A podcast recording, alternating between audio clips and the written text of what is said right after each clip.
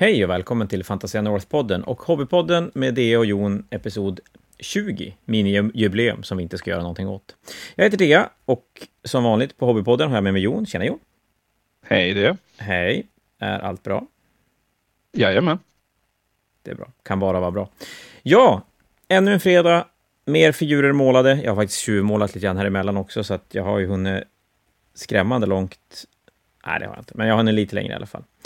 Och nu ska vi dyka oss in i ett godtyckligt ämne i våran hobby än en gång. Och idag så tänkte vi att vi skulle snacka om hur det är att komma in i hobbyn. Vi har pratat om det tidigare, fast då har vi pratat om det i ett, ur ett perspektiv för de små.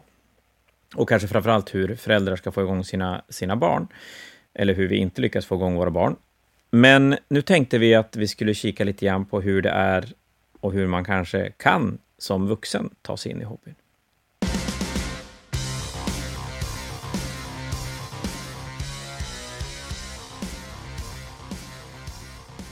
Men innan dagens snackis så ska vi prata målning. Eller bygga. Jag målade Pensias fortfarande. Den var snart färdig. Fan, jag sitter och målar metallen på dem nu. Det är ju inte alls så mycket metall. Det här är inte långt borta. Det är helt otroligt att det är faktiskt är snart färdig. Galet. Jag har ju typ... Vad har jag i systerväg nu? Jag har Morvenvall i samma nivå färdigt som mina Repentias och så har jag åtta Repentias. Eller är de sex förresten? Helvete, de är sex. Ja, skitsamma. Och så sen har jag Saint Celestine. Jag har tre Paragon Warsuits. Jag har en femma Retributers. Jag har typ 15 systrar. En... Oj, vad heter hon? Ja, någon av karaktär som ser ut som en vanlig gubbe. Eh, och det är typ det. Så att det är ändå lite grann, ja. Men du Jon, du då? Bygger du gubbar igen?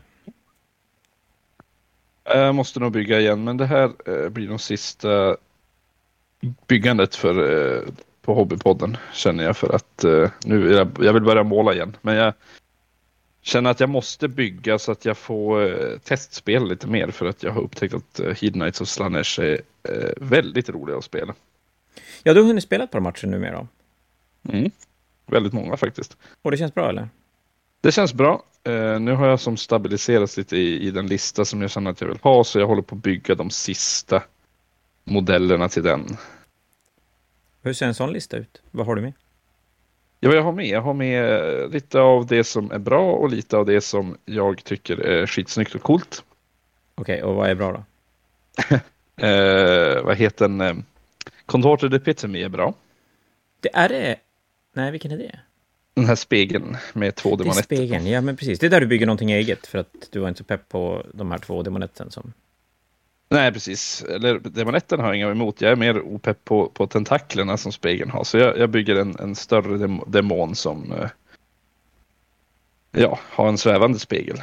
Det är mm. rätt spegel i alla fall, så att jag följer ju alla regler som finns. Nej, faktiskt de där tentaklerna är ganska fula. Mm. De är ospännande om inte annat. Ja, det kanske är så man kan jag tycka. Så då, de är inte jättefula, men de är inte. Det är inte det vackraste man har sett liksom. Nej, och sen har jag väl lite Seekers, alltså de här coola Mortal Seekers. Bågskyttarna är ju bra och snygga. Eh, mm. Även fast jag håller på att avlida när jag målar dem. Det har jag ju. Nej, de måste vara jättejobbigt. De har fan detaljer exakt överallt. Exakt överallt. Och så olika detaljer också. Det är som Vissa modeller har ju ändå samma detaljer över enheten, men de här har ju lite random. Det kan vara en spegel, det kan vara en hand, det kan vara ett huvud, det kan vara ja, egentligen lite vad som helst de kan ha hängandes från. Ja, lite vad som helst också. Det är inte bara bältet det hänger saker från, utan det hänger från näsan och det hänger från håret. Och, ja, överallt. Svindrygt. Eh, och sen snygga figurer då, vad, vad är det som du vill ha med bara för att de ska vara med? Alltså jag ville ju ha med keepern, men efter jag spelade lite med den så upptäckte jag att den passade verkligen inte listan. Så jag fick strunta i keepern, men eftersom Slanners kan summona ganska mycket så kan jag ändå ha en keeper med i armén. Jag tänkte, man kan inte lite... ha en Slanners, ut, en, en Slanners armé utan en keeper. Det är ju typ den snyggaste modellen. Precis, men eftersom jag kan summona den så får jag ändå ha med den liksom på, på bordet. Så det, det är kul. Men den är inte med i grundlistan. Men eh, vad mer sa jag att jag hade? Jag hade Ja, du har sagt Ja, men massa hjältar egentligen. Det är väl eh, ja, massa sådana här Mortal-hjältar. Lord of Pain är ju svincool. Vad mer har vi? Några finns? Några finns? Inga finns, men eller de finns. Jag har dem som sammanhang också. Men ja, okay då. det är mest uh, icke-demoner jag har, om jag ska vara helt ärlig. Jag har ju Mortal-delen en... är ju dock snygg. Ja, jag har ju också fått en bok till en armé som jag har. Ossiarkerna fick en bok för en vecka sedan. Ehm, nu har jag dock inte hunnit spela, jag har knappt hunnit öppna boken, men det är ändå roligt att få en, en ny bok till en armé man har. Det blir som ja. nytt. Det är lite kul. Så vi ska se Jon om vi lyckas få ihop en match nu i, i närtid. Så att jag får ta mig in i Age of Sigmar mer. Jag spelar ju då definitivt med 40K, så det skulle vara kul att få lite mer matcher i Age of Sigmar under bältet. Nu har vi det på uh, inspelat också, så oh, ni shit. hörde det. Det ska spela mot mig så snart han kan. Ja, taget. Taget, taget. Men du, dagen, vad sa vi? Börja i hobbyn. Jo, det är lite så att ja. nu för tiden, eller vi, börjar, vi backar. Förr i tiden så började man inte spela om man var typ äldre än 15. Lite så. Ehm, och kom man in i hobbyn när man var äldre, då hade man nästan alltid hållit på tidigare och kom tillbaka efter en liten break. Det har hänt ganska mycket där. Nu är det faktiskt så att jag skulle säga att det är nästan fler som börjar spela i vuxen ålder och då även folk som inte har någon typ av anknytning till det överhuvudtaget, utan har upptäckt det genom olika YouTube-kanaler och, och, och sådana saker. Och det gör det ju lite annorlunda, för det är väldigt, väldigt stor skillnad, tycker jag i alla fall, att tänka sig ge sig in i en hobby när man är 13-12 och när man är 30. Vi sätter 30 som en sån där ålder, som vi kommer att nämna massa gånger idag. Och då kan man ju tänka sig att det första, det, det jag tror många tänker vid första, det är så här, ja men det är klart det är mycket lättare när man är vuxen. Du förstår spelet bättre, du har mer pengar, så att du kan faktiskt köpa grejer som du behöver. Men jag skulle ju nästan säga tvärtom. Ja, inte att man har mer pengar, vilket jag hoppas att man har när man är vuxen mot barn, men det jag uppfattar är att som, som liten kid så är det väldigt lätt att man, man börjar med någonting. Och man är helt okej okay med att inte förstå. Det finns inga förväntningar på att man ska slänga sig ut och spela 2000 poäng 40K eller Age of Sigmar eller vad det nu kan vara för någonting, utan att man, man pular, man kanske hittar på lite egna regler när man spelar. Och det är som mer okej okay än vad det är när man blir vuxen. Och helt plötsligt blir då ribban för att komma igång och börja spela jätte, jätte, jättehög. Och, och, måla och skaffa grejer och i största allmänhet bara egentligen starta upp allting. Ja, det är väl som du säger, vuxna de vill ju gärna ha, vad ska man säga, rätt från början. Ja, men jag tänker det, att jag, jag menar, du har ju pratat lite grann om när du var ny och började spela och hittade på ganska hejfriskt, hejfriskt, hejvilt heter det väl för guds skull. Eh, jag hittade på lite hejvilt regler och, och, fyllde i luckorna som man inte förstod med, med lite eget. Och jag menar, jag har ju hunnit vara med ganska länge och följt ganska många yngre och framförallt förut. Nu är väl yngre så att de spelar mer rätt ända från början än vad man gjorde tidigare och det har väl mycket för att det finns mer information att få. Men eh, ändå är det så mer okej okay att inte göra rätt och man, man kan hitta på det sådär. Ingen, ingen bryr sig, men där är man kanske inte om man är 30 och, och ska börja, utan då har man förväntningar både från sig själv och kanske från andra att det ska som, det ska som göras rätt. Och då blir ju tröskeln ganska hög att ta sig över om man ska lära sig alla, ja men låt oss säga 40K, om man ska lära sig alla 40K-reglerna på en gång. Ja, den blir, den blir tuff och, och även sådär att, att börja. Jag, jag, tänker mig att om man är 15, nej vi tar ännu yngre kanske, som man, man är 12 och så skaffar man en sån Recruit Edition eller Warrior Edition, beroende på vilket spel, som är en 10-12 figurer och lite regler och en pappbit som terräng. Men det känns som att den är lättare att komma undan med och tycka att den, den fyller ens behov när man är yngre.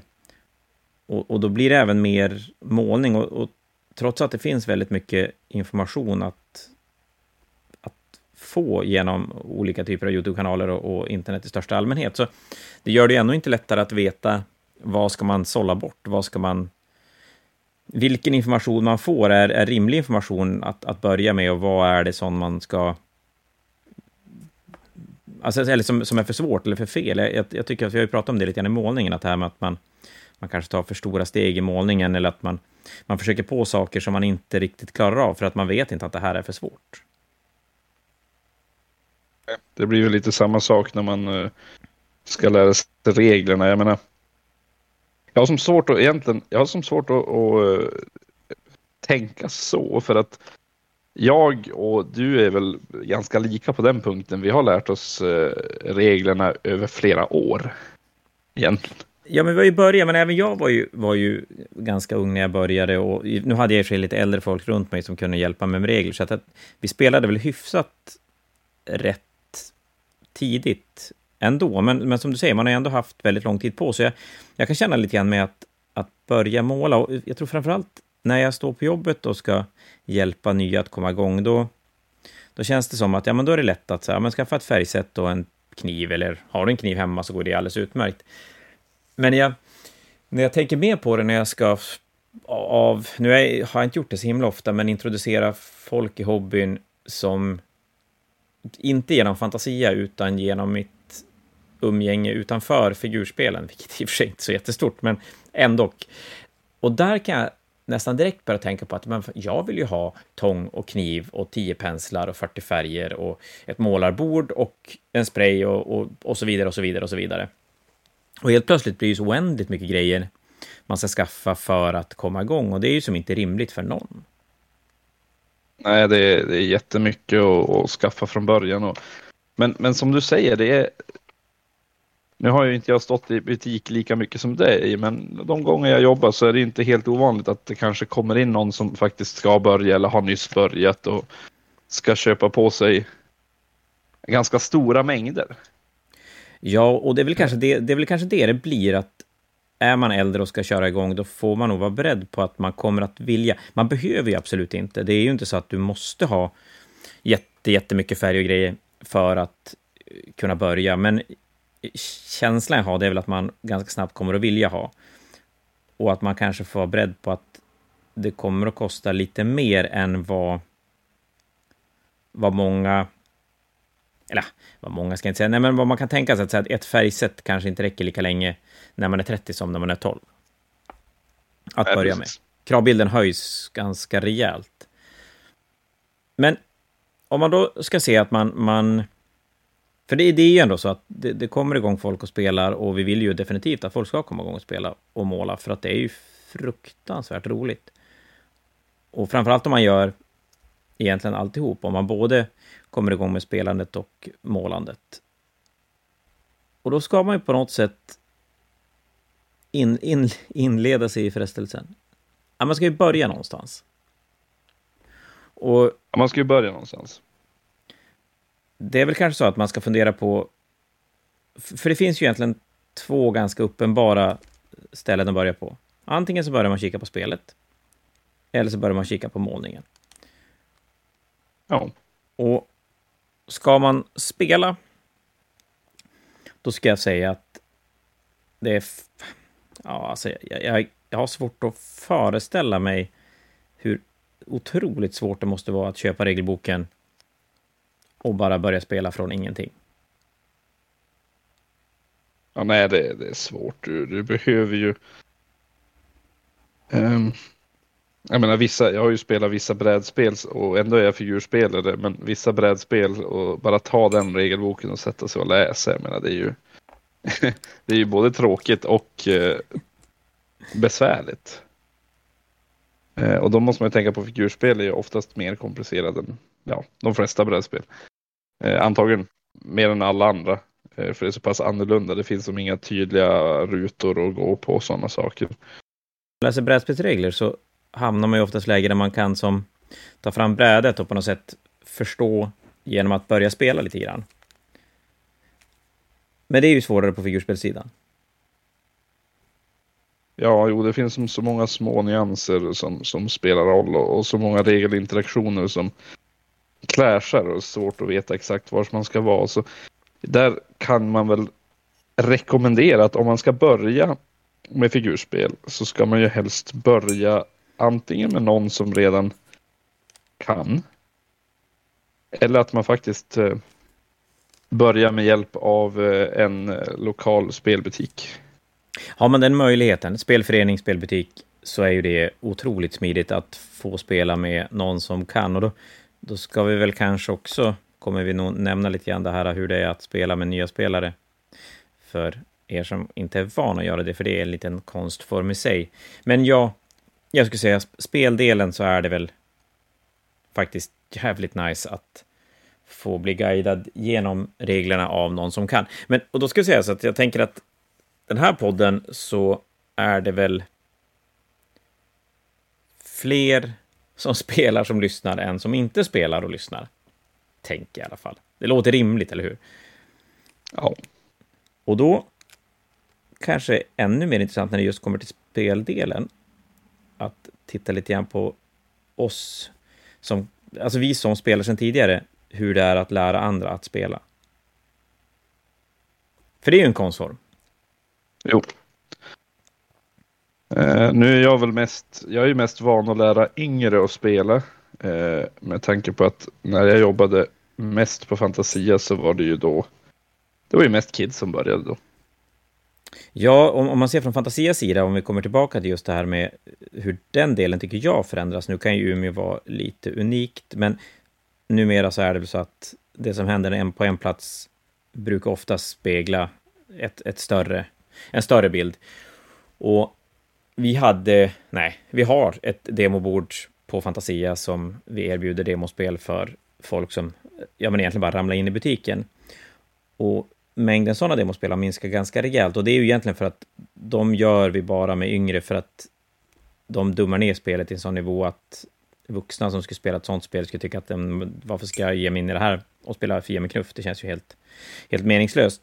För kidsen så är det ju mer upplevelsen med, med ett, ett bord med terräng och figurer som ser jävligt nice ut och, och, och man får in ja, men, lite rollspelskänsla i i inlevelsen kring spelet, så det blir som en annan sak. Så det vi har gjort på Fantasia är att vi har börjat erbjuda demospel, större demospel för sådana som vill lära sig mer regler. Och, och, det gör vi då inte med yngre, för det blir för svårt och så kommer de bli rädd istället. Men för vuxna som vill börja spela, att man bokar en timme, en och en halv timme och så sätter vi ihop 2000 poängs arméer och så spelar man en, en match med absolut inte alla regler, men man går mycket, mycket mer i detalj på reglerna än vad man gör när man spelar de här mini-demospelen med kanske 5-10 figurer bara. Just det där som du säger, att man spelar med kanske inte alla regler.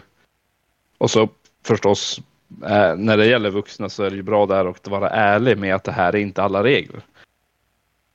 Ja, men det tror jag. Man måste hitta en balans mellan att visa spelet och visa hur komplext spelet är, men visa det så att folk faktiskt känner att det här är någonting jag kan göra. För att en, en stark sak med figurspelen är ju det faktum att det är väldigt komplext. Även om det är en sak som editioner oftast får ganska mycket skit av, att det blir för komplicerat, men någonstans så behövs det ju en viss komplexitet för att vi ska hänga kvar i spelet. Jag menar, vi spelar ju ändå samma spel som, ja men jag har spelat samma spel i 25, 26, 27 år någonting nu. Och det, sen att editionerna förändras sådär, men, men i grunden så är det ju väldigt likadant. Och det är klart, om vi tar ett brädspel så kanske man inte skulle rulla samma spel i 20, 20 år utan att spela någonting annat emellan. Sen att man kommer tillbaka till spel, det är ju som en annan femma. Jag tror att vi, man måste, figurspel måste få vara komplicerade för att de ska fortsätta vara roliga. Ja, men jag tror, tror också det. Och, och då blir det ju alltid en avvägning. Hur, hur komplicerat ska det bli? för att det både ska trigga oss som spelar sedan tidigare att fortsätta spela och inte börja leta andra spel för att man blir som färdig. Och hur svårt får det vara för att nya spelare överhuvudtaget ska kunna ge sig in i spelet. Och, och det är väl en balansgång och det kanske är en, en, en debatt för ett annat tillfälle. Men ska ni demospela med äldre och visa spelet så är det väl stalltipset att bli...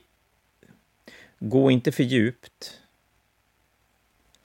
För att då blir det för rörigt, men man måste ju ändå som behålla alla regler. Vi, vi brukar spela alla faser, kanske plocka bort psychic-facen och inte börja peta i command points från 40K-sidan.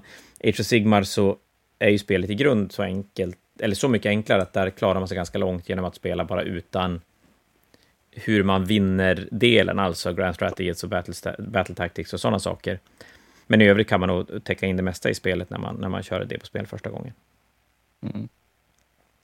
Jag ska faktiskt rekommendera en annan sak eh, som jag gillar personligen och det är ju eh, de här små vad heter det? De... Egentligen datacardsen. Uh, som, ja, Warscroll-cardsen. Som, Warscroll-cardsen som GW har. Som de tyvärr inte har för 40K, men som jag önskar att de hade. Det påstås ju att det, det ska jätte... komma till tionde. Vi kan hoppas det. För de är faktiskt ohyggligt positiva att ha för nya spelare. Att faktiskt ha ett litet blad där reglerna för modellen eh, syns. Mm. Eh, och då kan man liksom koppla, jaha, den här träffar på 4 plus. Det här vapnet träffar på 4 plus, då, då, vet, då ser de det. Även, då behöver man ofta kanske bara förklara en gång. Eh, och det funkar ju jättebra om man ska demospela med kanske få enheter, så att du har, eller snarare att du har flera av samma typ av enhet så att de, man vet att den är samma sak som den. Liksom. Mm. Ja, men det, den man, man kan ju, Nej, man kan ju göra det enklare utan att behöva ta bort regler också. För sagt, att istället för att ha att man, man spelar, båda spelare kanske spelar med sju enheter, att det ska vara sju olika enheter. Men varför inte bara ta tre stycken squads av Space Marines? För då blir det ju de samma. Då blir det enklare att hålla koll på, även fast man har fler enheter. Mm, ja, det är ju sant. Och så sen får man även, då får man även in just förflyttning och, och lite grann att, att det blir inte bara ett fia med knuff eller det blir inte bara massa slump utan att det finns ett strategiskt tanke med vart man flyttar enheter. Eh, och man kan ganska snabbt kanske fokusera på mer hur man agerar med modellerna än att försöka komma ihåg alla regler som, som de har och, och buffar och grejer. Precis, och därför ska man ju alltid... Det här lärde jag mig faktiskt mest från att demospela Malifo, som, eh, där modellerna kan vara väldigt komplicerade. Det är att man ska hitta modeller som, är, som har enkla regler i sig. De kan fortfarande vara spännande, men, men att man hittar modeller som i sig har enkla regler. Eh, och som känns lite intuitiva. Liksom, ha, ha modellen ett, ett stort gevär, ja men och, och då kan, att den faktiskt kan skjuta med det stora geväret. Då är det ju bra att det märks liksom. Det tycker jag är en fördel med, med GV-spelen generellt sett, att de är väldigt så. Alltså att en, en, gubbe med ett stort vapen, ett stort skjutvapen, skjuter oftast ganska hårt och en gubbe med en stor yxa slår jävligt hårt, eller sådär. Det, det, det syns oftast på figurerna ungefär vad de gör. Ja, och det hjälper ju väldigt, väldigt mycket. Man ska inte underskatta det, det elementet i hur det är att börja. Men, men om vi pratar lite grann om hur, hur eh, om man ska börja men om man ska börja med att spela, då har vi sagt men gå till din butik eller förening eller någonting om du har en sån. Jag tänkte även slänga in där, även om det inte finns någon i närheten så finns det ju ändå flera stycken i Sverige. Eh, och jag vet ju själv att jag började ju inte spela förrän jag hade fått ett demospel på Fantasia och då bodde jag ju ändå 26 mil plus från Fantasia. Så, så du säger att vi, vi säger att folk ska göra en liten roadtrip för att bli introducerade i, i Warhammer-världen? Ja, men alltså det är väl inte, det är ju inte, särskilt om de erbjuder demospel, man kan ju faktiskt ringa och boka som du säger demospel med de flesta. Mm. Jag tvivlar på att de flesta butiker bara skulle säga nej, vi spelar inte med folk. Vägrar? Nej, men det, ja. det, är nog inte en dum idé. Och det, jag tror att vi landar någonstans i att ska man spela det här spelet så får man nog vara beredd på att man behöver som testa sina vingar och våga ge sig ut. Och, ja, spelar du själv, alltså vill du börja själv, då, då måste du göra det. Eh, nu tycker jag väl att även om man är fler som spelar och kommer igång samtidigt, så tycker jag, man, jag tycker att man ska försöka testa att spela mot andra och med andra ändå. Men hobbyn är ju lite designad för att träffas och umgås och, och spela olika personer med varandra. Och det, det, får man att leva med, tänker jag. Ja. Det är kul. Och som sagt, det är lite svårt. Eh, och som folk säger att tröskeln in i figurspel är hög. Och ja, det är den ju. Och det är på ett sätt bra för att annars skulle inte spelet vara det vi tycker om.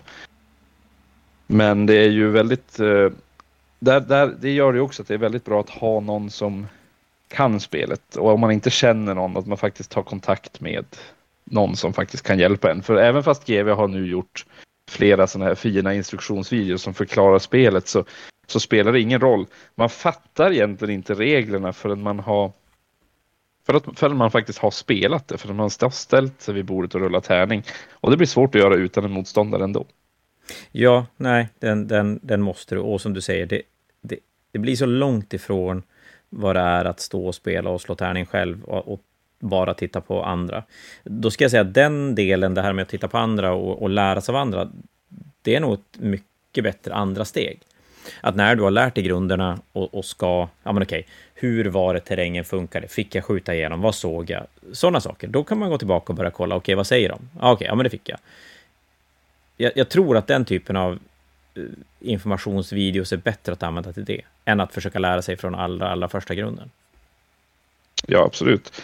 Sen eh, om det finns folk som spelar i närheten av, en, eh, det är inte ovanligt att jag har, när man står och spelar på Fantasia till exempel i Tabletop-tavernan som finns där, så är det ju väldigt, eh, eller väldigt, väldigt, men det, det händer ibland att det står folk och tittar på din match och så undrar de om någonting och ställer den frågan. Liksom. Men, men varför är det så där och sådana saker. Och hittills har jag inte sett någon som bara vägrar svara. Jag bara nej. Nej. Ja.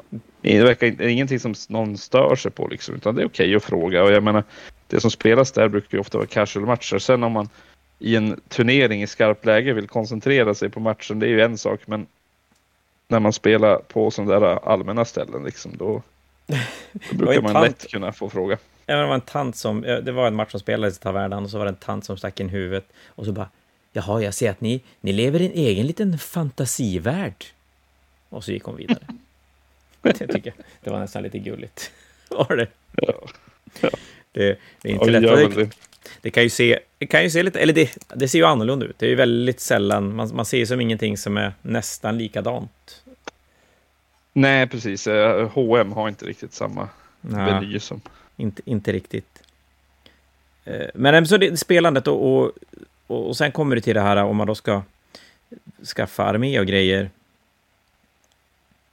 där tycker jag ju att det, man pratar ju ofta om att ja, men det, det är inte så dyrt, det, eller det är jättedyrt, eller den här hobbyn. Och jag tycker man ska vara ärlig och säga att den här hobbyn kostar pengar. Så är det bara. Det, det, det, ska man vara beredd på om man, om man börjar. Att den, det blir inte jätteroligt om du lever på en väldigt, väldigt strikt budget. Men sen ska jag inte skrämma bort folk ändå och, och säga då att ja, men det, det är dyrt. Det, för jag tycker någonstans får man värdera vad man får ut av det. Så att jag skulle säga att det kostar pengar, men jag tycker inte nödvändigtvis att det är dyrt. Nej, men, men och, och ska, ska, man börja spela så då, då ska man ändå vara beredd på att man, man får lägga upp några tusenlappar, framförallt i början. För det är lite roligare när man har lite mer. Ja, alltså det, det är ju, att starta är ju faktiskt det svåraste kan man väl säga. Det är ju det är där man måste betala mest. Det måste vara en mardröm. För det är då man inte har någonting. Det måste vara en mardröm att komma tillbaka. Det har jag aldrig gjort. Inte du heller. Men ni är säkert jättemånga där ute som kan relatera till att komma tillbaka till hobbyn efter ett sånt avbrott där du har, du har gjort av med allting så att du har som inte kvar någonting och måste börja om alldeles, alldeles från början. Jag tänker mig att att veta allting man vill ha där i början, det måste vara jättejobbigt. Jag minns att jag hade det här. Oh, jag borde ha haft det här. Och så hade jag det här. Och jag hade det här. Men att skaffa allt det på en gång, det skulle bli helt hopplöst. Ja, det är ju kanske därför man kommer tillbaka när man är vuxen och har pengar. Men... Ja, precis. Eller så slutar man aldrig. Nej. Så det, det blir Nej, aldrig sådär. Det är tips från coachen, sluta aldrig. Nej, exakt. Och, och känner man att man tappar lite fart, ja men sälj för fan inte grejerna. Inte allt. Eller bränn, bränn inte upp armén på YouTube heller. Bränn inte upp armén på YouTube. Kan vara lite kul också i och för sig. Kanske ingenting jag skulle rekommendera. Nej, för er som inte vet då, så var det... Det är dyrt på riktigt. Ja, för er som inte vet så när Age of Sigmar kom så var det en snubbe som blev jättearg på Age of Sigmar. Det, det var inte bara en som blev det, det var ganska många, men han blev jättearg. Så han ställde ut sin Dark Elf-armé till gamla fantasy och så sen tuttade han på den. Han hällde väl på något tändvätska och skit och så tuttade han på den. Så den brann upp. Mm. Ja, det the extra mile eller vad, någonting sånt. Ja, jag skulle nog hellre haft kvar min armé, men det är ju jag personligen. Det, det ska kanske inte alltid lägga ord i andras munnar, eller någonting sånt. Jag vet inte. Men, om vi tittar på målning. Ja, för det är väl oftast där... Oj, jag tror jag missade målet. Eh, det är väl där de flesta ändå fortfarande kommer in i hobbyn, skulle jag säga. Ja. Det är en mindre tröskel. Man må, alltså att, att lära sig måla är ju någonting man gör när man går, eh, ja, innan man ens har börjat förskolan höll jag på att säga. Sen kan man ju vara olika bra på det, särskilt i den åldern. Men eh, man, man, alla, alla vet ju egentligen att man tar färg på penseln och så smetar man på färgen på ett ställe liksom. Eh, Ja, men faktiskt. Så, så den är ju i, i grund enklare att, att köra igång med. Eh, Och vad ska man tänka på där då? Jag vet inte.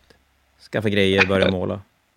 Ja, alltså där, där ska man väl tänka på. Jag tror vi har pratat om det här tidigare i, i några avsnitt, men jag ska ju tänka på att eh, här finns, man kan ju använda definitivt eh, Youtube-filmer och, och, och sådana saker där de tipsar om grejer, men man ska inte försöka sig på något för avancerat. Eh, utan man ska, jag skulle tipsa om att man lär sig lite i sin egen takt. Alltså att du, du börjar med att du, du målar, eh, du testar färgen, du kanske kan hitta någon bra video, nybörjarvideo som kan förklara hur man gör eller som jag återigen kan säga att man går till sin lokala hobbybutik eller eh, sin lokala hobbyförening om det finns och få tips av de som faktiskt har hållit på ett tag. Ja, den är ju, det, det är ju alltid bra att kunna... Det, man, man bör väl för sig veta att man pratar med folk som vet vad de pratar om, för att det är ju en väldigt stor skillnad att, att kunna måla och att kunna visa andra hur man målar. Men det jag kan tycka är viktigt när man ska titta på andra och ta hjälp av andra, det är ju att de förstår och man själv förstår vart någonstans man är i hobbyn själv. Att för många, jag menar, du skulle nog kunna måla ganska många tekniker och få det att se relativt lätt ut som en ny målare skulle tycka var helt jävla omöjligt. det ska vara omöjligt. Och, och det är nog ett sätt att tappa lite fart. Ja, man måste alltid, men det är som när man ska lära sig någonting överhuvudtaget så måste man ju alltid eh, börja där personen befinner sig. Eh, och det gäller ju förstås målning. Eh, och jag ska ju börja med två saker. Att, att lära, att, att lära när, när ny, nytt folk ska måla så brukar jag lära folk två saker. Den första är eh, att eh, Exakt. ja, men, du, nu bygger jag och pratar samtidigt. Det här är inte lätt. Det, det är fruktansvärt svårt faktiskt. Eh, nej, men just eh, eh, jag brukar börja med att bara prata lite eh, färg och pensel. Att jag, jag brukar börja med att säga att ta inte så mycket färg. I den här hobbyn så är det ju väldigt viktigt att man egentligen inte tar så mycket färg på penseln när man ska måla.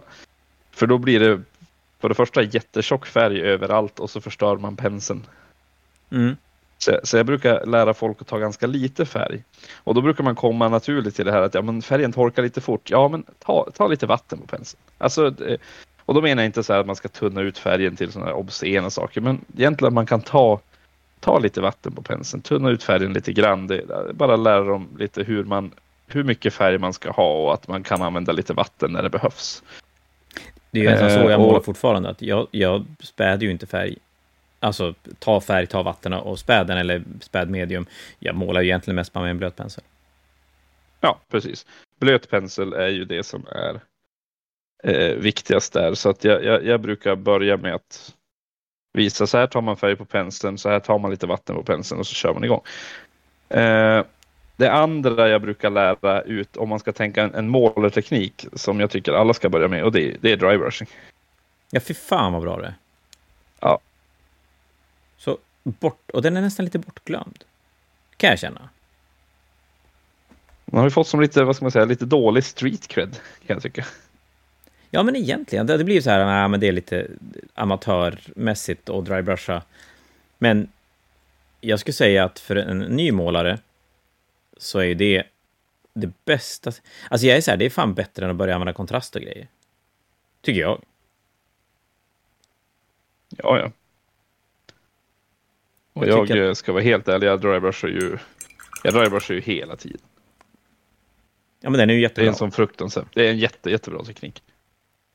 Och, och fördelen med den mot att till exempel kontrastmål, att steget att gå från att drybrusha mycket till att ja, men till exempel, det, det naturliga steget från drybrush kanske blir att börja edgelina och sådana saker. Det är ju ett mycket mindre steg att lära sig måla inom situationstecken på riktigt. Att gå från att lägga, lära sig lägga färgen på rätt ställe och sen drybrush upp highlights och grejer, än att gå från att slänga på lite kontrastfärg och, och vara nöjd med det till att ta nästa steg därifrån. Sen eh, om man har möjlighet så ska jag också visa nya målare att ja men här har du lagt, ja men till exempel nu har du lagt en massa färg på, på den här kappan. Bra, då kan vi bara ta den här shaden och så kletar vi shade över hela alltet. Shade är bra. Eh, ja, för att då, då får man in, med dry brushing får man in highlighting och med, med shading får man in skuggning på ett sätt som alla kan Eh, vad ska man säga, alla kan lyckas med oavsett vilken nivå du börjar på. Eh, för man, man, får som in, in grunderna i hur ljus ska läggas på de över, övre ytorna och hur skuggorna ska ner i, i skrevorn. Så det, det, är mitt tips egentligen. Det är shading och highlight, eller shading och drybrushing. Man använder shades, man använder drybrush. Eh, en annan sak jag tycker och, man kan tänka på, det är när man ska välja färger och grejer, att man väljer bra färger. Och när jag säger bra färger, då menar jag då inte att man ska hitta den här äh, Scale 75-metallen och, och, den, den röda från AK, eller vad det nu kan vara för någonting. Utan jag tänker mer att är du ny, och välj färger som är lite lättare att måla. Alltså då kanske inte börja med att måla en gul armé med, med svarta detaljer eller vad det kan vara för någonting, för det är ju fortfarande ganska rörigt och svårt att få bra. Ja, det är det. Det, det, det kan jag många gånger tycka att välj... Man ska välja den armé man vill bygga. Även om där, även där kan jag tänka att om man inte om man inte absolut säger jag måste bygga det här, då, då, skulle jag kunna tänka mig att man, man kanske skulle tänka två gånger innan man väljer vissa arméer.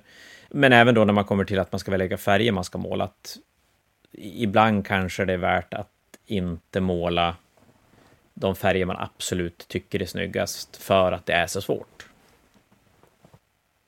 Men det, men det, då kommer man ju till nästa.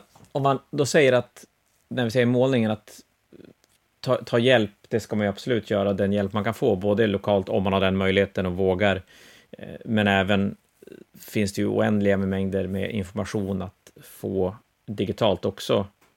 Eh, men som sagt, det är nog som du sa, det är nog ganska bra att börja testa lite själv, alltså att som sagt, det är inte rocket science att, att öppna en färgburk och lägga färg på figurer. Sen blir det genast mycket svårare om man ska få det bra, men, men att börja testa där och kanske börja förstå vad man inte klarar av och vad man, vad man vill lära sig innan man börjar leta information om hur man ska måla.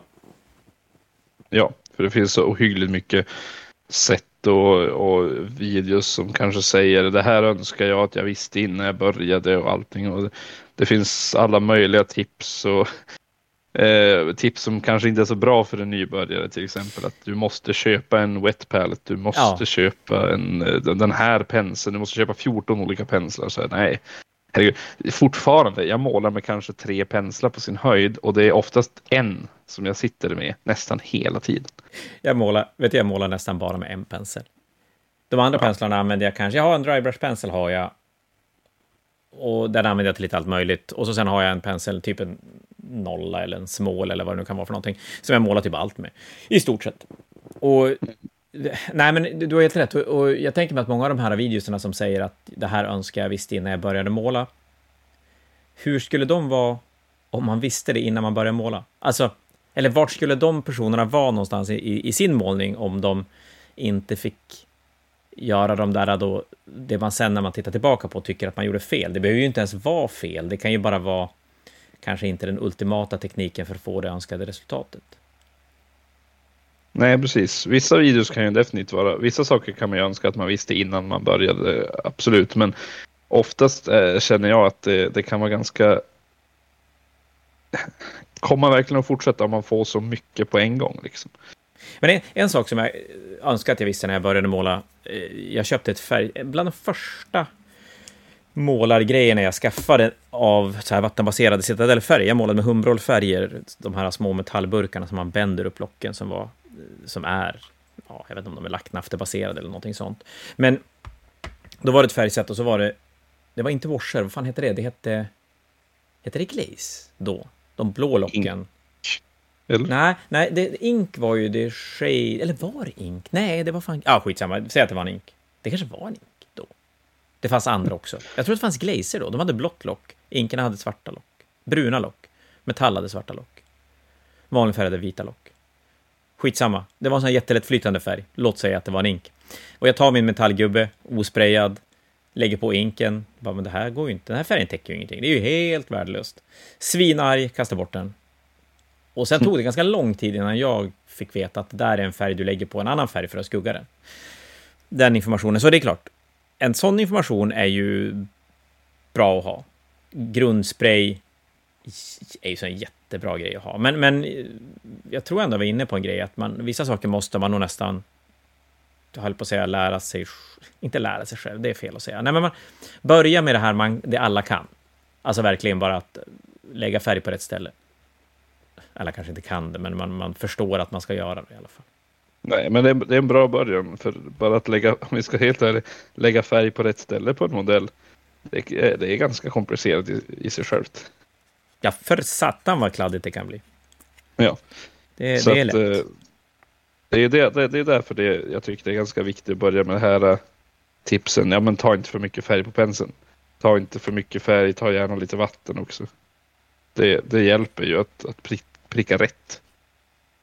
Men om man kommer... Allt annat är ju bara bonus. Om man nu är där någonstans att man har man har bestämt att man ska komma igång och man vill liksom komma igång med hela, hela grejen. Man vill, man vill måla, man vill spela. Det, det jag tycker det jag tycker man ska göra. Jag tycker man får ut absolut mest av den här hobbyn.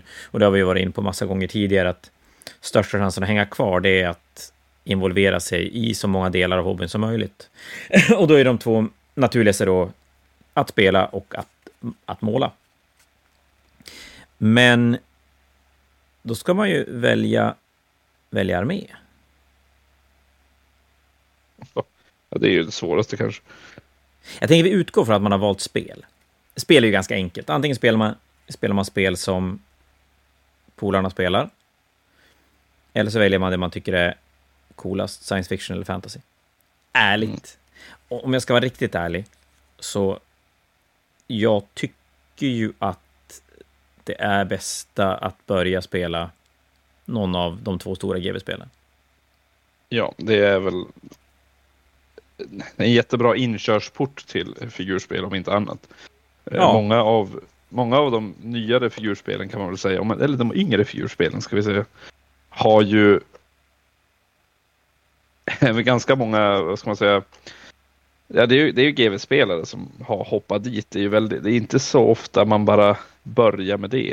Eh, det var ju väldigt tydligt för till exempel eh, War Machine och Hordes. Då var det ju väldigt många eh, gamla GV-spelare som mm.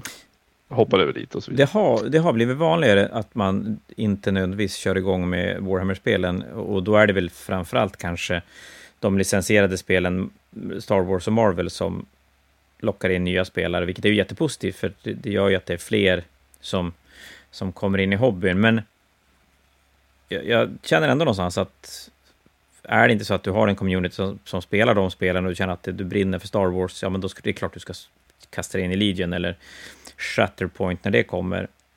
Är, är du mer obestämd eller inte nödvändigtvis har någon, någon franchise som du tycker är fantastisk, då, då är 40K Age of Sigmar väldigt bra spel att, att börja lära sig figurspel i. Ja, och om jag ska vara helt ärlig, en sak som jag tycker talar väldigt mycket för eh, GV-spelen i det fallet är faktiskt att kvaliteten på modellerna är jättebra. Jo, så, så är Vissa målningen en del av det. har ju ja, Vissa figurspel har ju modeller som ser lite ut som eh, halvkassa brädspelsfigurer. Men det finns ju inget, inget företag som gör spel som där du, där du kan egentligen anamma figurbyggarmålandet lika mycket som spelandet som GV-spelen gör. Alla andra har en ganska tydlig, tycker jag i alla fall, en ganska tydlig infallsvinkel i spel. Ja, det är definitivt. Hobbyn är ju, eh, hobbydelen kan jag tycka också är starkast i, i GV-spelen. Där får du bygga och måla mest. De har också flest eh, möjligheter, ska man säga. Jag vill säga options, men jag vill hitta det svenska ordet. Så, valmöjligheter, där har vi det. Valmöjligheter, ja. Ja, men absolut, så är det ju. Och, och det, och där kommer man då till exempel då som sagt att man ska välja spel och ska man välja armé. Och armévalen är ju... Det är ju ett ganska stort val man gör. För det är inte så jävla Särskilt som kul. ny spelare. Ja, det är inte kul att dyka in och, och skaffa tusen poäng custodes och sen upptäcka att fan, det här sög ju. Sög pung, det vill jag inte ha. Nej, precis. Eh, så därför är det ju kanske värt också att börja i lite mindre skala. Man behöver ju faktiskt inte köpa hela armén på en gång. Nu, men när, när, nu när det är mycket vuxna som börjar och, och eh, så är det ju kanske lättare att köpa på sig en hel armé på en gång. Till exempel bara jag vill börja spela, jag vill börja spela direkt. Vad spelar man? När man, man spelar 2000 poäng. Jaha, men då, då köper jag 2000 poäng då. Alltså, Ja, men det tror jag definitivt att det är en helt annan grej än vad det var tidigare. Och här ska jag däremot säga att här ska man ju använda internet till att försöka hitta, eller försöka, det behöver man inte försöka, det är omöjligt att misslyckas. Ja, men hitta information kring det man vill börja spela. Kanske lite grann hur... Och, och det här kommer nog... det var ju mycket lättare förr. Var det lättare för?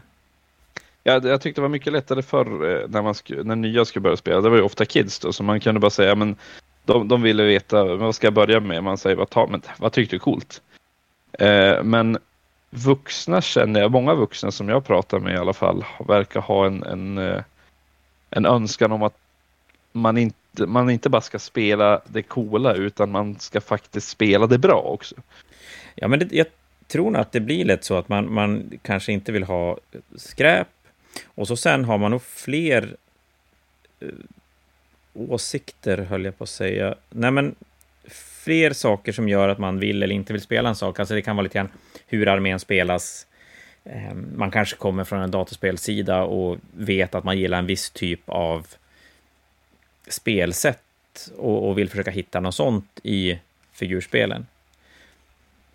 Och, och det blir ju också, det blir som svårare direkt du vill både spela och måla och som göra allt, för att då kommer det lite grann till att du ska välja kanske vilka vapen du ska ha på figurer. Jag menar, kastar du in en Tau-armé till exempel så är det en... Det är ganska mycket val du har att göra. Ja, ja. Fan vad jobbigt det är ju- att börja spela. Ja, det är jättejobbigt att börja spela. Och, och det finns så mycket regler kring det. Alltså faktiskt reglerna kring att bygga modellerna tycker jag kanske är de svåraste för, de, för en ny spelare. Eh, för tänk dig, tänk dig bara ett Space Marine Kit. Ja, Eh, du, du, får, du, får, du får ha de här specialvapnen på en modell. Men i lådan följer alla med liksom, så du skulle egentligen kunna bygga en hel squad med bara specialvapen. Eh, Du kan ha plasma hit och, och mälta dit liksom.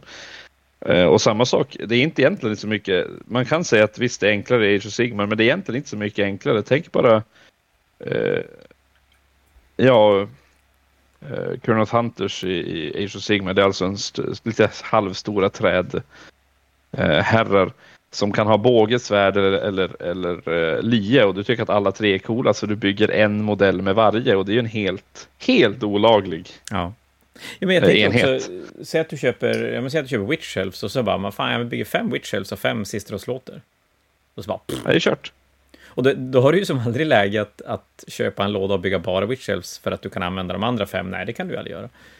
Då har du ju fem gubbar av varje som är skräp. Precis, då måste du köpa en till låda för att bygga fem av varje. Alltså, eh, det är jätte, jättebesvärligt det här med att faktiskt bygga av olika. Och det, där kanske man ska säga, där kan det ju vara en fördel med, som du säger, Marvel eller, eller Star Wars Legion eller sådana där spel där modellerna egentligen bara kan byggas på ett sätt. Det, det finns ju förstås nackdelar med det, men en fördel är att det kanske är enklare att bygga som en ny spelare. Ja, men det blir ju, ja definitivt, det blir ju direkt vi tar bort hobbyaspekten ur figurspelen så blir det som du säger, då blir det mycket enklare. Jag menar, det följer med de här bitarna i lådan, jag limmar ihop den gubben, and good to go. Mm. Eller vad är det i... Hur det funkar i Legion? Man får... Det spelar ingen roll vilket vapen man har på figuren, utan man har ett kort som man lägger bredvid som visar vilket vapen den har. Visst är det så? Där? Jag tror att det är så. Där. Ja, det, det är så. Men i en låda så följer med grundenheten med vapnen och sen följer med extra modeller med specialvapen. Och det man måste göra är att man köper till, man köper inte till ett vapen på en redan existerande gubbe, utan du köper en hel till gubbe med det vapnet. Ja, okej, okay. så att då kan det som inte bli fel. Det kan inte, det kan verkligen inte bli fel. Ja, det, GV-spelen brottas ju väldigt mycket med då, eller egentligen Warhammer spel, alltså 40K och Age of Sigmar brottas ju ganska hårt med att GV på något sätt ändå vill göra väldigt mycket hobby i det. Med att det ska följa med en massa huvuden och bitar och vapen och grejer. Och så sen ska de då fixa ett spel till det som, som löser det på ett bra sätt. Och att hitta den här nivån att det kanske inte är så att en plasmagan och en meltagan ska vara samma vapen, utan det ska verkligen vara en skillnad. För en ny spelare så hade det ju inte spelat någon roll då hade det varit väldigt smidigt om en, ett special weapon var ett special weapon, spelar ingen roll hur det ser ut. Men när man har spelat spelet i 20 år, då finns det ju en charm i att, ja men ska jag välja meltagan eller ska jag välja plasmagan? Vad är, vad är bäst? Vad är roligast? Vad passar min armé bäst eller min spelstil? Så jag, jag tror att jättemycket av svårigheten i Warhammer blir väl just att det ska kunna bolla både nya spelare, det ska kunna bolla erfarna spelare och då kanske framförallt matchplay-turneringsspelare och det ska kunna bolla dem som älskar att bygga figurer men ändå vill kunna spela spelet utan att de för den delen letar efter det som är mest det bästa. Men det ska ändå vara korrekt. Det är det också, det är som egentligen fördelen med det. det du får, eh, och det är väl kanske därför också som vi sitter här och, och rekommenderar att man börjar med GV-spel. Eh, bara för att där får man alla de här aspekterna. Man får hobbyn, man får eh, målningen, man får eh, spelandet. Man får som alla delar som finns med figurspel och man får en väldigt rik lår också. Ja, ja men faktiskt. Och du, du får ju då fördelen med Warhammer-låren är väl också att eh, kontra de här franchise-spelen, att du får en lore som kan utvecklas oberoende av filmer eller av saker som finns från andra sidor, utan det, det styrs ganska mycket av, av spelet, skulle man ju egentligen säga.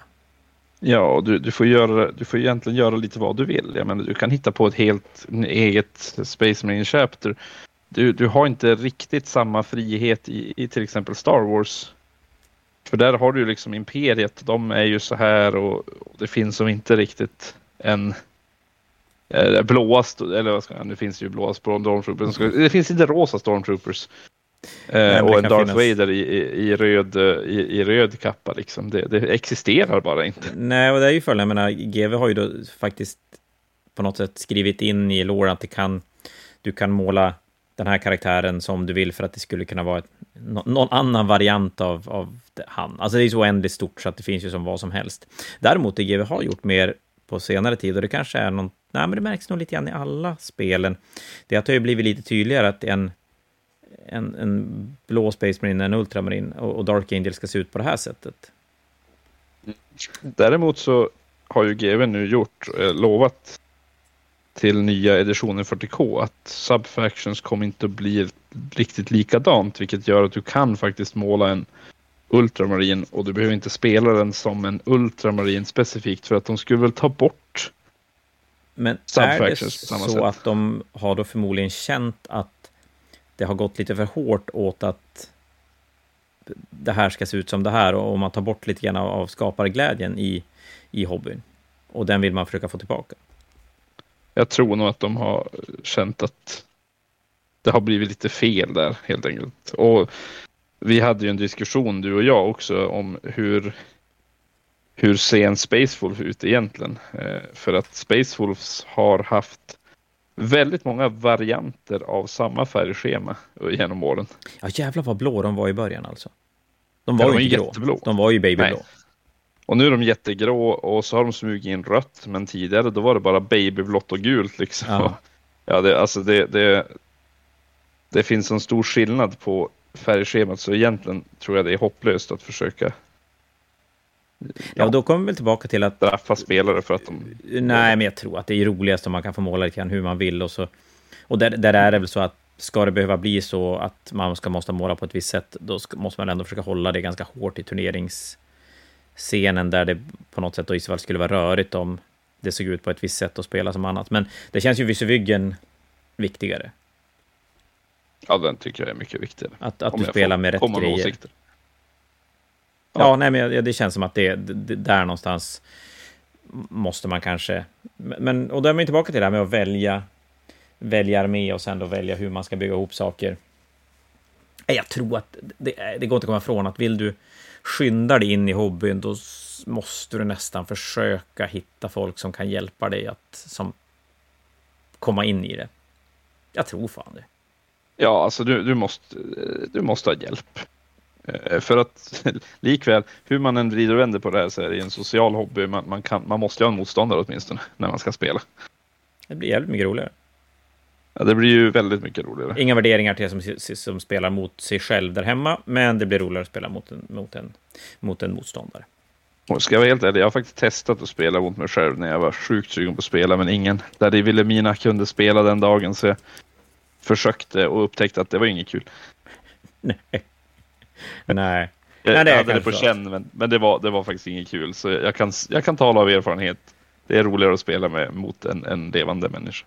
Jag tror att jag backar upp dig på den utan att, att, att jag har testat, men eh, jag, alltså jag, jag, jag, har, jag, jag har inte testat att spela mot mig själv. Jag har spelat mot levande människor. Mm. Även om det var länge sedan nu. Ja, men nu måste du spela mot mig, för då ju, nu har vi det på, vi har det inspelat att du ska spela mot mig. Ja, men jag är sjukt sugen. Ossiarkerna, jag började ju måla Ossiarker för Katakross enbart. Alltså i ärlighetens namn tycker jag Ossiark-figurerna är ganska fula. De, jag, jag, köper ju inte deras huvuden. De här stora snubbarna med, med så här bodyguard-snubbarna, de är ju anskrämliga. Både de med hjälmar och de med huvuden åt alla håll. Tycker jag ser hemskt ut. Alltså odödad och jag älskar ju Soulblights. Alltså det är så jävla coola skeletten, zombies, alla karaktärer. Det är rubbet, förutom de här stora, fan heter de? De som, har, de som nästan ser ut som Ossiark-gubbar. Som kom i en time. Samtidigt som Nagash. Morgas. Mm, exakt, de gillar jag inte. Men de, uh, men de är ju Ossiarker nu. Ja, men precis. Och de gillar jag inte heller. Så att Ossiark-armén är ju väldigt mycket för att jag vill måla Katakross, men jag är ju ingen som sätter mig och måla en singelfigur. Jag jag tycker inte det är speciellt kul. Jag, jag vill ha ett mål, jag vill, jag vill se ett, en armé i slutändan för att jag ska kunna tycka att det är kul att sitta och måla en figur. Skitsamma. Så jag har byggt en Ossiark-armé med Katakross, spelat och insett att Katakross är ju svintråkig. Han bara, jag är skitcool med en stor sköld och lie, men jag får aldrig slåss. För att jag måste nästan vara döende, vilket gör att antingen så låter folk bli att döda honom, eller så dödar de honom.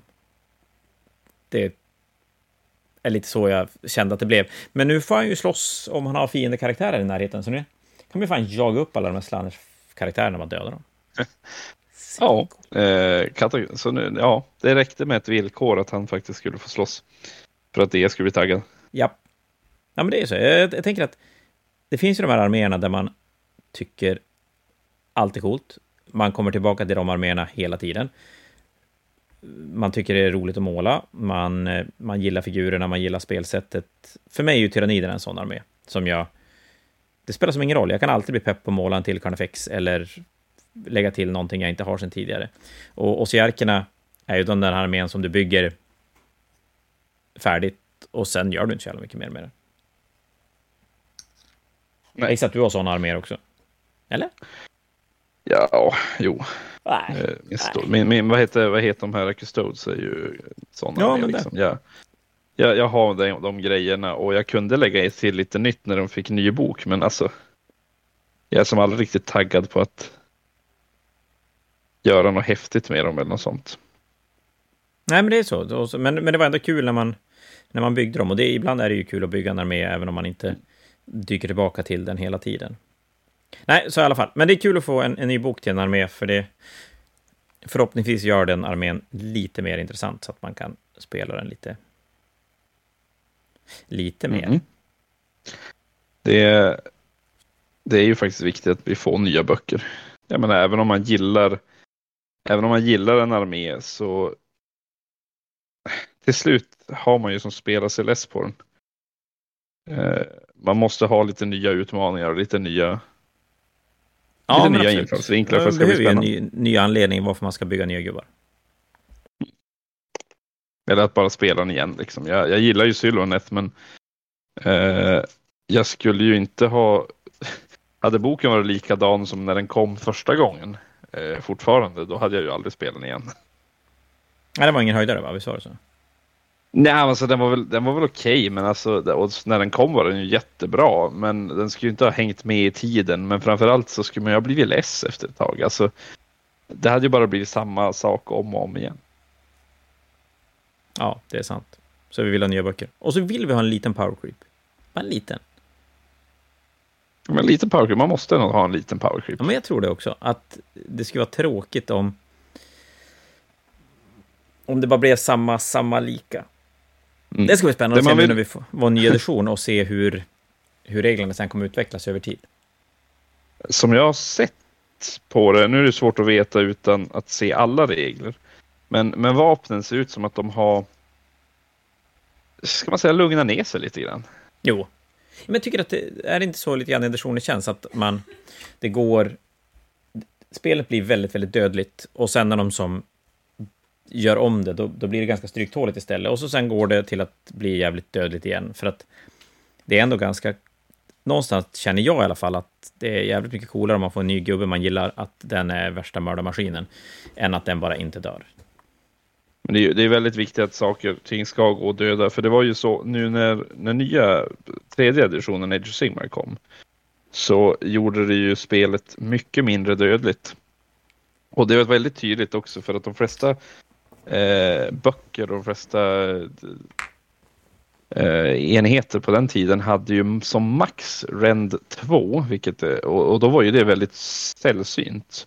Och det är alltså när man tar, eh, får minus, en minusmodifikation på sitt save-slag, vilket gör att man dör ju lättare ju, ju högre rend motståndaren har. Eller ju, ju lägre negativ siffra blir det ju. Eh, och det som är grejen där var ju att eftersom det mesta i Age of Sigmar inte hade bättre save än 4 plus så räckte ju Ren 2 väldigt långt för att då fick de bara en sexa save. Men allt eftersom eh, så, så dök det upp flera eh, enheter med 3 plus och sen i nya editionen då, kom, då blev det helt plötsligt väldigt lätt att stacka save på varandra så man kunde få plus i save från väldigt många olika källor. Vilket gjorde att en hjälte med 3 plus save väldigt lätt fick 2 plus save mot allting i hela spelet. Och då dör man ju inte. Och då dör Speciellt man inte. Så det, det, blev ju väldigt mycket som inte dog i början av, av tredje editionen of Sigmar. Eh, sen har de ju anpassat de nya böckerna efter det. Eh, så att man faktiskt kan döda någonting. Men det, det, det märktes väldigt tydligt där. Eh, och om vi tänker tillbaka till gamla Kill Team-editionen, förra Kill Team-editionen. Det var ju svintråkigt, för där gick det ju inte att döda någon. Nej, men där har ju vi spelat en match. Jo, men det var du och jag, va? Nej? Jo. Det var, det är för, ja, men det var din första årsfest. Ja, men precis. När vi spelade Space Marine mot Space Marine och det enda som hände ja. under hela Kill Team-matchen på två timmar, det var att en Space Marine la sig ner en gång. en gång? Yay. Så jävla coolt. Det, nej, när de får spel vara... Sen ska det alltid finnas en det ska ju finnas en rimlighet i det också. Det, 40K kanske är precis på gränsen nu till att det är lite för dödligt, att syns man dör man. Men, men eh, och därför är det ju bra med nya editioner som, som på något sätt rebootar spelen för att sen komma tillbaka till att det kommer mer grejer, mer regler, nya figurer och allt vad det kan vara för någonting. Som vi säger, vi vill ju ha en liten power creep. Vi kanske inte vill ha en, en jättestor power creep på en gång. För som, som Tau-boken för I, jag tror det var i sjätte, sjätte editionen kanske. Ja, men var det inte då ja. man hade den här Ghost Kill-formationen som gjorde att man sköt på, i rumpan på fordon? jo. var helt jävla skogstokig. Ja, alltså, det, det, gick verkligen upp från att vi, vi tog en, en, en, liten power creep till en liten power creep och så bara pang! Det här var så stort så det fanns inte. Det var ingen liten power creep längre utan det var en jättestor, jättestort skutt. Ja, och den, den ska de gärna undvika, det, det har du helt rätt i. Och det hoppas jag att de... Jag tror ju att ju mer fokus som har lagts på, på matchplay-delen, ju viktigare blir det för dem att faktiskt vara noga med att inte låta det skena iväg ordentligt. Men, Men eh, ja, det får vi se. Jag tänker mig, eh, när man väl har startat när man väl har kommit in i hobbyn och börjar, börja, börja måla börja, eller börja spela lite grann. Så här, vart tar man vägen sen? Vad gör man? Vad gör man när man har börjat stryka färg på sina modeller som man har testat och spelat med lite och, och gillar? Vart tar man vidare? Nej, vad, den, vad är steg två? Ja, men alltså, den, är ganska, den är ganska bra. Det, jag tror att det är jätteviktigt att hela tiden fundera någonstans vart man, vart man är själv och vad man vill av sin hobby. Eh, jag tycker alltid att man ska, även om man tycker det är roligare att måla eller man tycker det är roligare att spela, så ska jag säga så jävla viktigt att hålla liv i alla delar. Så tycker du det är roligt att måla och det är det du brinner för, så... Ja, men jag tycker det, det blir ju roligare att måla om man kan använda sina figurer. Om ett annat ett bra sätt att få visa upp figurerna för andra i olika sammanhang. Och jag tycker att drivet till att måla färdigt och göra mer blir tydligare. Eh, och spelar du lite samma sak, att det, jag tror att det är bra att ha kvar den här målningen för att förankra... Ja, men det blir, det blir mindre lätt att bara vika av och göra någonting annat istället, för att du har ändå lagt lite kärlek på, på det du spelar med och jag tror att matcherna blir roligare när du, när du spelar med dina egenmålade figurer. Men att, fortfarande när man håller på att, för när man börjar kan man ju oftast tänka att man har en tanke att jag jag vill bara, jag vet inte hur ofta man hör det här, ja men, ja, men jag vill bara måla eller nej men jag vill inte måla, jag vill bara spela. Och jag har svårt att tro att man, man vet det när man börjar. Framförallt de här, jag vill inte måla. För att det är klart, de allra flesta tycker ju att man är dålig på att måla för det man minns. Den enda anknytning man har till målningen, det är när man satt på bildlektionen i, i åttan och bara hatade livet och inte ville vara där. Och inte kan rita streckgubbar.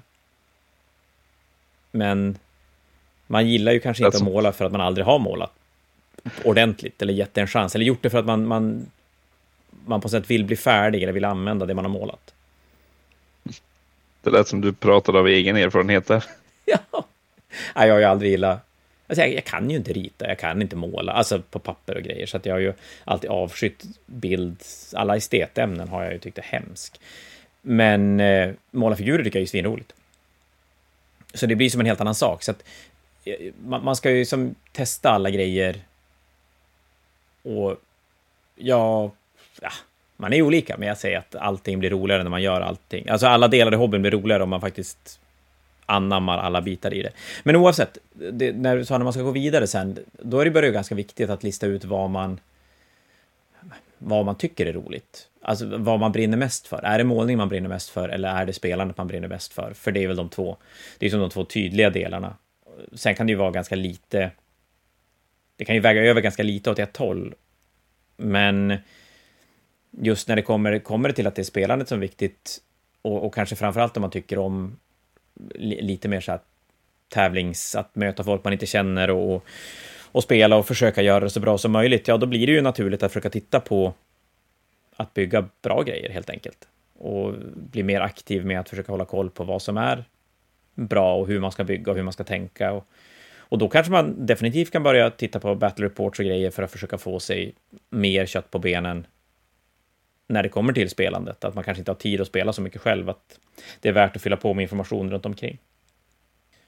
Det är där det blir, det blir värt att, som du säger, kolla upp lite på internet och, och sådana saker. Det är ju mycket lättare att göra det när man väl har börjat och komma in i, i svängen liksom. Ja, men när du vet mer själv vad du, vad du vill, när du har insett att ja, men det är Meltagan jag vill ha för den är bra. Eh, är det mer att du tycker att Meltagunnen är så ful, jag vill ha en plasmagun för den är så mycket coolare. Ditt liv är ju mycket lättare då, det går inte att komma ifrån, för att då bygger du bara det du tycker är snyggt. Självklart måste du ha lite koll på reglerna för att inte välja saker du inte får spela med, men det blir ju mycket enklare. Om det är så här, men skitsamma om, om railgunnen är i Kiss, men den är coolare så den ska jag spela med.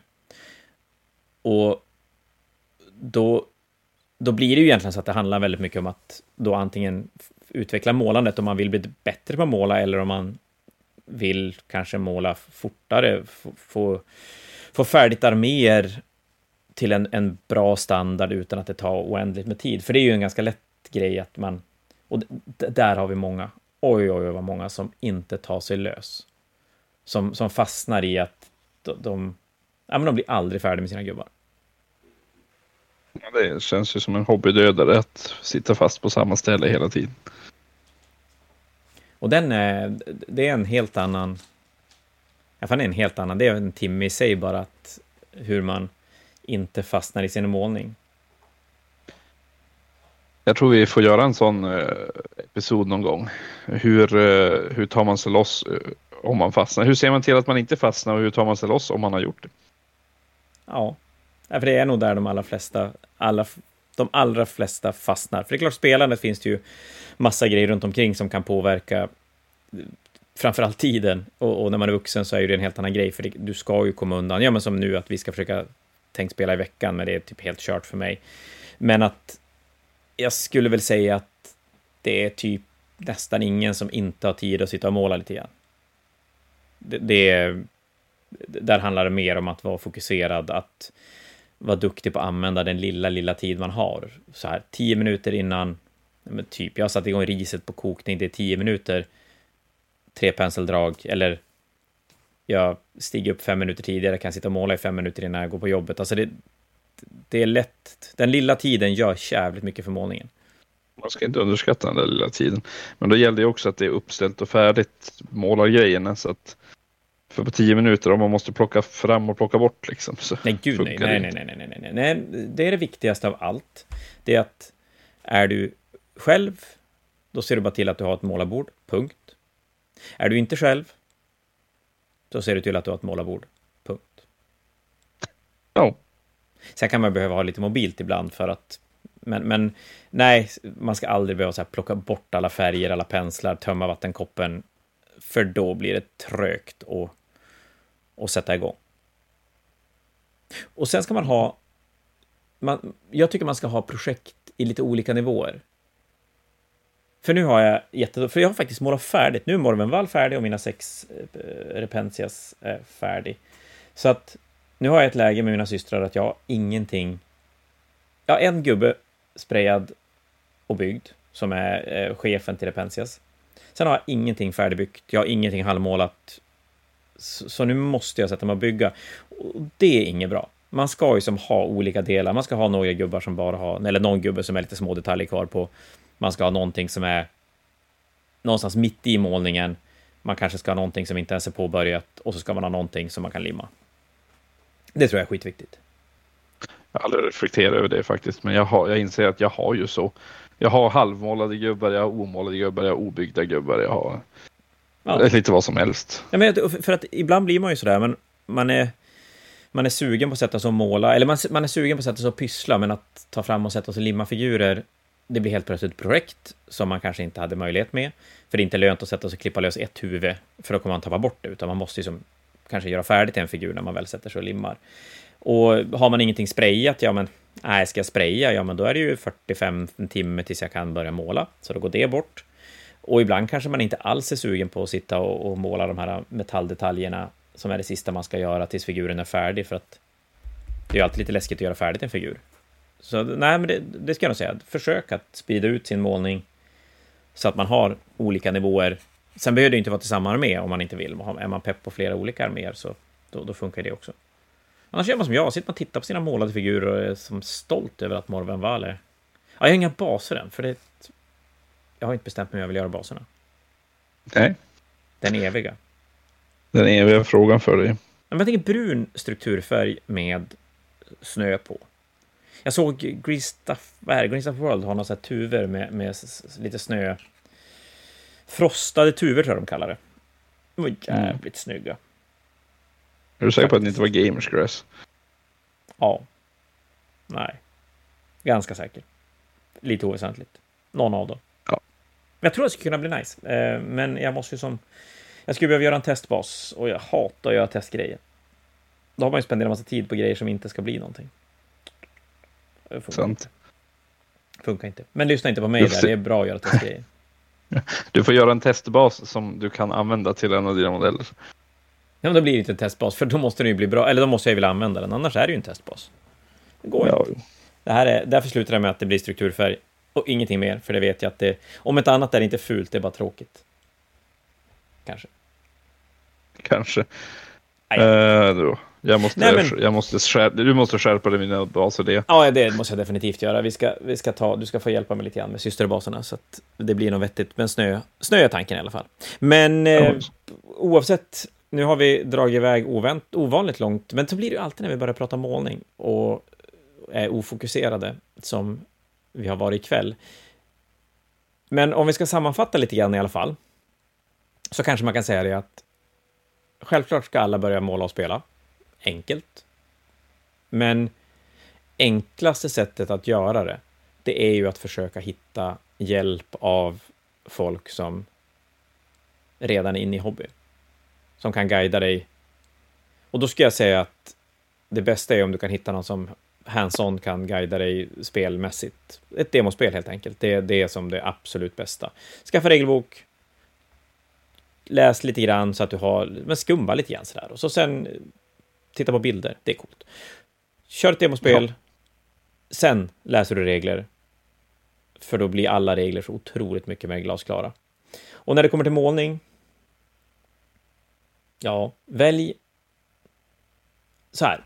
Startlådorna som finns till de stora spelen är ju bra. De är ju jätte, jättebra, för du får enkla regler, regler i ett enkelt format. Du får figurer som är som väl anpassade för att spela mot varandra. Men jag ska ändå säga att är du inte sugen på, absolut inte sugen på någon av de figurerna som är med, så skulle jag nog ändå inte välja det. Då ska det i så fall vara så att det... Nej, alltså risken att det tar för mycket fokus från det du, det du vill göra. Så att ta en funderare på vilka arméer man skulle vara sugen på. Tänk att det behöver absolut inte vara den enda armé du spelar, det brukar oftast bli ett par stycken, så att det är inte ett livsavgörande val. Men det är värt att ta en, en... Ja, det tycker jag ändå är värt att ta en funderare kring. Att kolla igenom figurrangen och, och se. Välj inte en armé för att en figur, för att du fastnar för en figur som är hur snygg som helst. Jag har fler arméer så jag kan göra det med mina osiarker, men, men du ska nog helst tycka att ett par figurer är snygga för att du ska kasta in en armé, för annars blir det, kan det bli jävligt tråkigt att måla och blir det tråkigt att måla då är det risk att man inte blir färdig. Och det är ännu mm. tråkigare. Så, ta hjälp. Och med målningen, där ska jag ändå säga, börja testa lite grann själv. Det är nu Jon, du ska lägga in någonting smart. Jag tänkte bara tipsa lite grann om, om uh, den sociala aspekten i hobbyn. Vi har ju fokuserat ganska mycket på att uh, hjäl ta hjälp, men det kan man göra på olika sätt. Och, har man möjligheten, sätt dig och måla tillsammans med folk som, som redan målar där får man oftast automatiskt tips för många personer vill ju hjälpa till och prata om, om hobbyn. Det är det vi gillar. Ibland att, vill vissa prata till och med för mycket. Ja, faktiskt.